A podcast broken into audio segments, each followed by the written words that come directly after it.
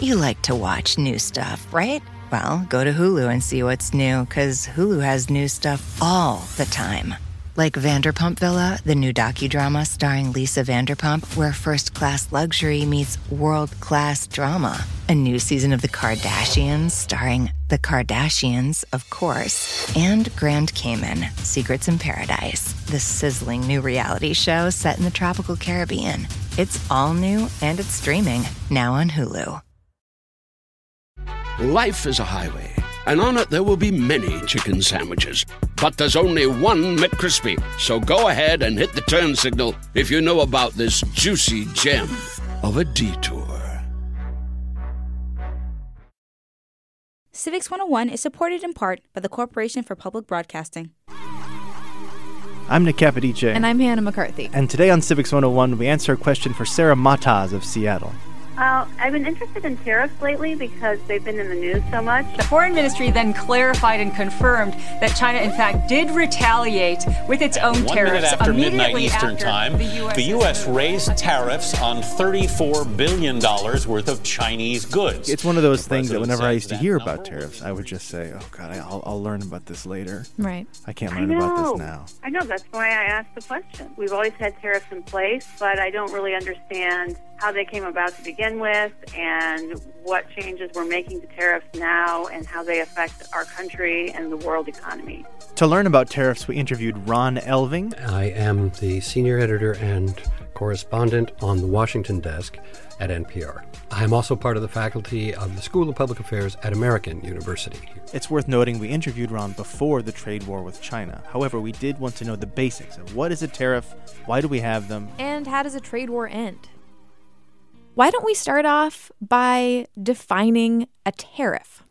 A tariff is simply a tax that is imposed on goods that are being imported into one's country. So if the United States passes tariffs, we tax the goods of other countries as they arrive in the United States, and uh, countries impose tariffs on our goods. And those taxes have to be paid by the owner of the goods when they enter someone else's country. So it's the person who's providing the goods who is paying the tariff?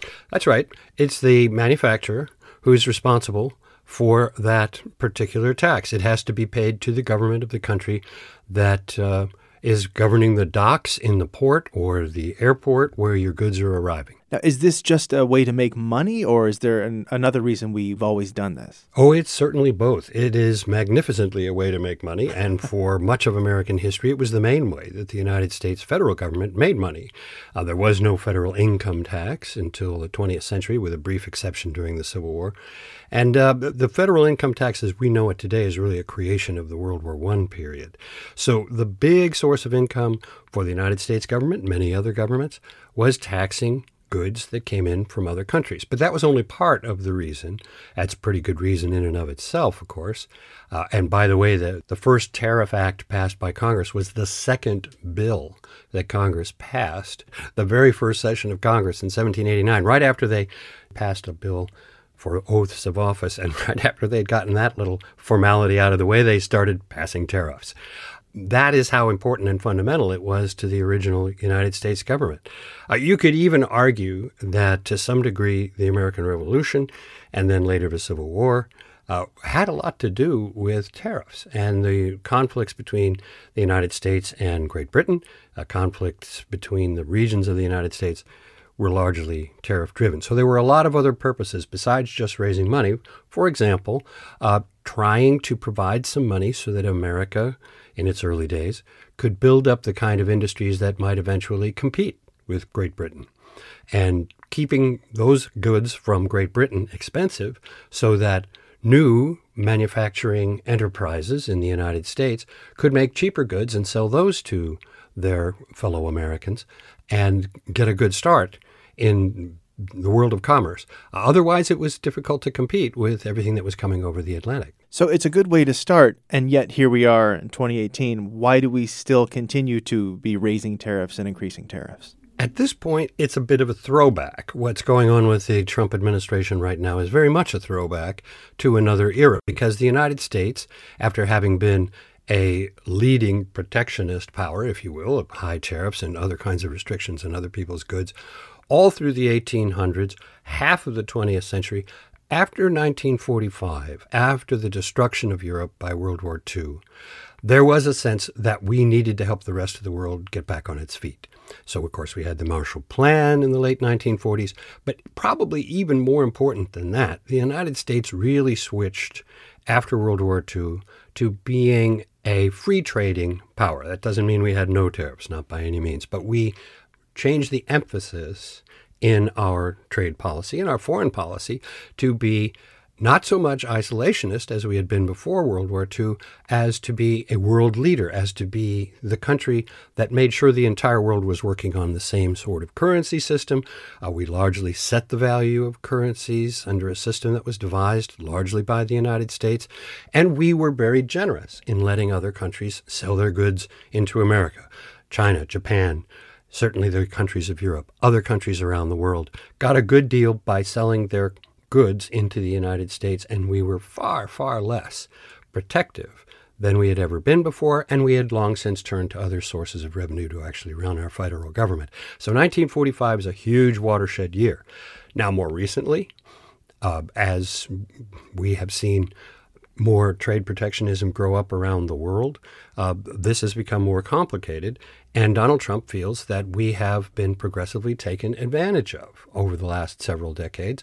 And that even when we negotiated what seemed like a kind of fair deal, such as the North American Free Trade Agreement, known as NAFTA, that goes back to 1994. Uh, even when we got something like that done with Canada and Mexico, that it was a better deal for Canada and Mexico than for the United States.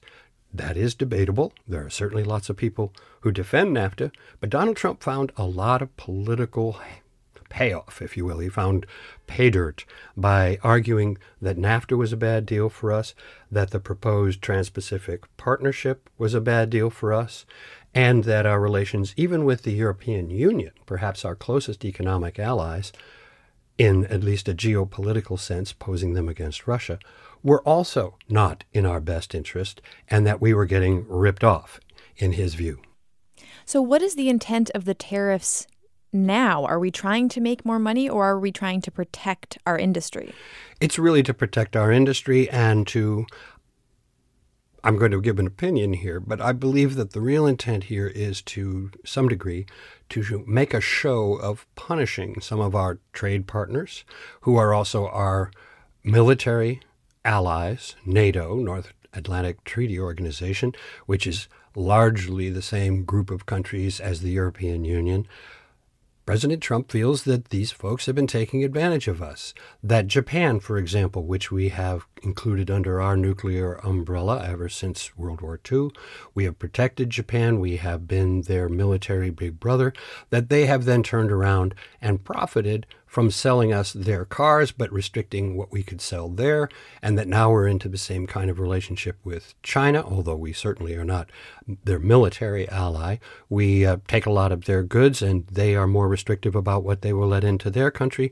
And all of this, while it reflects that role that the United States has been playing in the world for the last 70 some years, while it reflects that role, Donald Trump says it's a bad deal for the United States and that our prosperity has actually been lessened by our efforts to increase the prosperity of the global economy. So we get this contrast between America first, we should just be taking care of our own interests and no one else's, and the concept of globalism, which is that a rising tide lifts all boats and all world economies doing better is better for the United States as well. So, what does this mean for the consumer in either country when you've got these retaliatory tariffs going back and forth? Is that just jacking up the price globally? Yes, it is, because some of the money is not going to the company that has the goods to sell, it's going to the governments the United States government when we impose the tariffs, the governments of China or Japan, the governments of the European Union are collecting these taxes.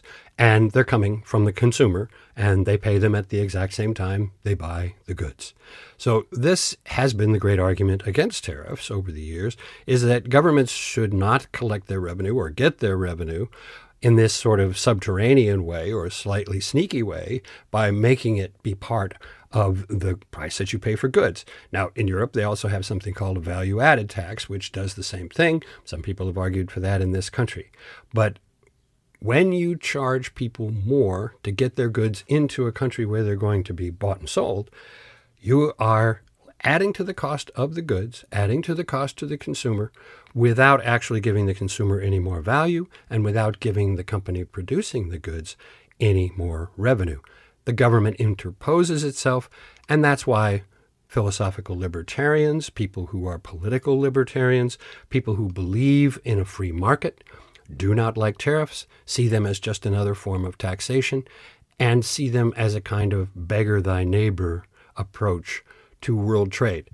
If you think world trade is the single greatest driver of the rising of the human species from our earliest origins, hunting and gathering, to agriculture, et cetera, et cetera, including cultural improvement all over the world and eventually greater political understanding. If you see world trade as the key to all that, then tariffs are a mortal enemy. We hear about Trump imposing tariffs. Does the president impose the tariffs? Does Congress impose the tariffs? Who makes the decision? The Congress can pass tariff acts and impose tariffs. The president can also do it when Congress gives him the authority to do so.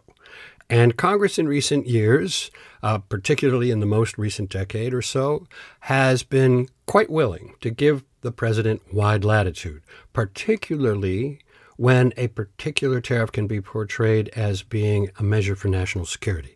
So, for example, with the steel and aluminum tariffs that really got this trade war going, uh, this was justified by the Trump administration, which did it just by fiat, as a national security measure. In other words, if we allow our steel and aluminum industries to get smaller and smaller, eventually we will not be able to make our own weapons with our own metal here in the United States. And if we can't do that, then we can't win a World War II. We can't be a world superpower unless we can make our own weapons with our own metal. And that has to mean a steel and aluminum industry here in the United States that's second to none. All right, that's an arguable point. That's certainly something that someone could make a case for. Uh, and Congress has basically stood back and said, oh, gee, if it's national security, then fine. Of course, the other side, the free traders, will argue that there's no evidence that our defense capacity has been in any sense diminished. There's no evidence that our current arrangement for some imported steel and aluminum to be part of our defense industry is making us less safe. There's certainly no evidence that Canada is going to deprive us of whatever metals we might need for our national defense, assuming, of course, that we still see ourselves as allies of Canada and we might very well see the North American continent as our true home in military strategic terms. So the, the, there could be questions about this national security justification, but the current Congress, uh, which is Republican controlled in the House and Senate, is in no mood to challenge President Trump on this particular issue. Now, they may at some point rise up and challenge him on some of the other ramifications of this trade war, and there certainly are many people in Congress who are most disturbed at at least the retaliation in the trade war. For example, Republican congressmen and senators from farm states, and there are many. The Republicans dominate in the farm states, and they have many people on the ballot this fall who are worried because they see, for example, soybeans suddenly being the subject of tariffs in Asia. And Asia eats a lot of our soybeans, and we sell a lot of our soybeans to Asia. So if suddenly that trade is inhibited, not necessarily stopped, of course, but just cut back a little bit. That means a lot of farmers in the United States are going to be stuck with a lot of soybeans they can't sell. They've overproduced. They're going to take a loss. In some cases, it may be a highly significant loss. And those Republican members of Congress and senators might just be feeling that even as soon as the midterm elections this fall. So you used the word trade war several times. How do trade wars end? Trade wars can only end really with new agreements between the participant countries to cut it out. Now, this can be done in a multilateral way. Uh, we have had over the years a series of uh, meetings that uh, went on for not just you know a week or a month, but for years, where countries had delegations that would go to international locations. For example, Montevideo Uruguay was the site of some of these negotiations for a number of years. It was called the Uruguay Round. Uh, there was also a round of such negotiations uh, back in the 60s that was known as the Kennedy Round because it had been initiated by John F. Kennedy when he was president. And these negotiations work out elaborate and extremely detailed schedules of tariffs between countries. Or they just eliminate those schedules and say we're going to have free trade in this particular commodity, free trade in this particular uh, manufacture. Uh, more often, they're working out the details of the actual tariff schedules, and those can lower tariffs or raise tariffs. And usually, you're getting together to agree on lowering tariffs so as to have more trade, so as to increase worldwide commerce. That's what these uh, negotiations uh, have been, and there's an organization, there is a working document that's known as the General Agreement on Tariffs and Trade, GATT, often referred to as GATT, and you'll hear people talk about GATT negotiations. So that's how tariffs are lowered over time, and that's how they're brought under control. Or you can have free trade agreements, such as NAFTA, the North American Free Trade Agreement, or the Trans Pacific Partnership that was negotiated uh, with a number of Asian countries, not China. China was not part of the Trans Pacific Partnership. In fact, one could say TPP was intended to oppose Chinese efforts to impose its trade hegemony or its its domination of the economies of Asia. And uh, anyway, TPP was negotiated over the last several years, and the first thing he did, practically, uh, within his first week in office, was Donald Trump withdrew us from the Trans-Pacific Partnership. Ron, thank you so much. Thank you, Hannah. Thank you, Nick. That was Ron Elving. He's senior editor and correspondent on the Washington desk at NPR. If you want to hear more Ron Elving, you can check out our episode on the Electoral College at civics101podcast.org. There you can listen to all our old episodes and you can get transcripts. This episode of Civics 101 was produced by me, Hannah McCarthy. And me, Nick Capodice. Our executive producer is Erica Janik. Our team includes Ben Henry, Jimmy Gutierrez, Taylor Quimby, Justine Paradise, and Jackie Hilbert. Music in this episode is by Ryan Little. Civics 101 is a production of NHPR, New Hampshire Public Radio.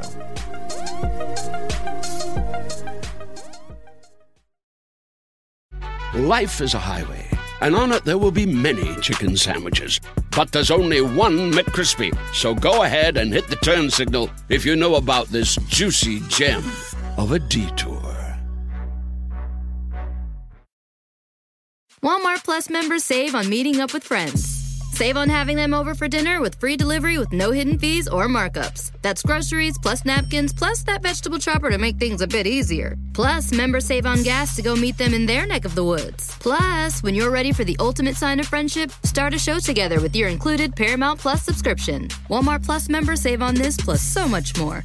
Start a 30-day free trial at walmartplus.com. Paramount Plus Essential Plan only. Separate registration required. See Walmart Plus terms and conditions.